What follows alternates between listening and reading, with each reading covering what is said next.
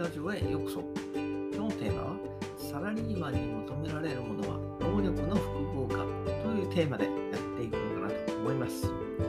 ね、私の友人で大企業の部長職にある方が転職を考えている私にね、えー、教えてくれました。これからのサラリーマンは、えー、一つに特化した能力では生き残っていけない。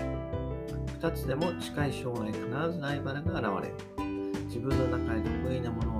見つけてそれを極めていく。そうすることで生き残れる人材になれる。というふうにおっしゃってくれました。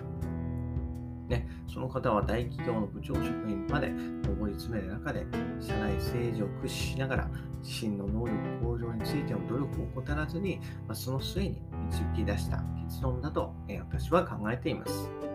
ね、えー、新卒から同じ会社で今まで働いてね、えー、クローズドな、まあ、世界で生きてきた私にとってね、えー、このような意見を持つ人は今まで誰もいませんでした。ね、非常に先を見据えたいい考え方だなと私は思っております。で、まあね、その、もう少しはもう内容を噛み砕いていくと、まあ、一つのね、えー、能力に特化したのでは長期的には無理だっていうことですよね。はい。今まではね、秀でた能力がまあ一つでもあれば、それを職として食べていくことができました。ねえー、例えば、ある技術に実質していれば技術顧問だし、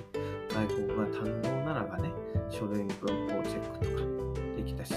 そもそもブラインドタッチができればね、タイピストっていう、はいえー、ポジションもありましたね。私はちょっと知らないんですけど、そういう時代もありました。はい、上記時代にね、えー、それぞれに、ま職位が与えられていたと。ねえー、ですけれども、時代は常に変化して進化を遂げてきました。今までね、当たり前のように普していた技術も、まあ、新しいものにとって変わってくるし、まあ、長いサラリーマン人生をね、一つの、え、能力に頼って生きていくってことができなくなりました。そして最近では2つでもね、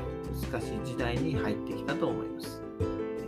技術の進歩が格段にスピードアップする中で、えー、かなりね、2つでも厳しくなってきました。例えるなら、まあ、技術職でも英語ができる人がいたり、弁護士資格を持ちながらエンジニアと対等に話せるくらいに技術に詳しい方もいます。そんな中で、まあ、引いてた存在にさせる方法としては、もう一つですね、3つの能力を発揮することが必要です。3つの得意分野を持つことはね、まあ、これからの社会の荒波を覚えていく重要な動力源になるのではないかと私は思っています。仮にね、その3つのうち仮に1つが古くなって使い物にならなくなったとしても、まだ2つがありますからね。で、それら2つを使って吸盤をしのいで、新たな3つ目の柱を育てていくと。ね、えー、時代の変化に合わせて、ね、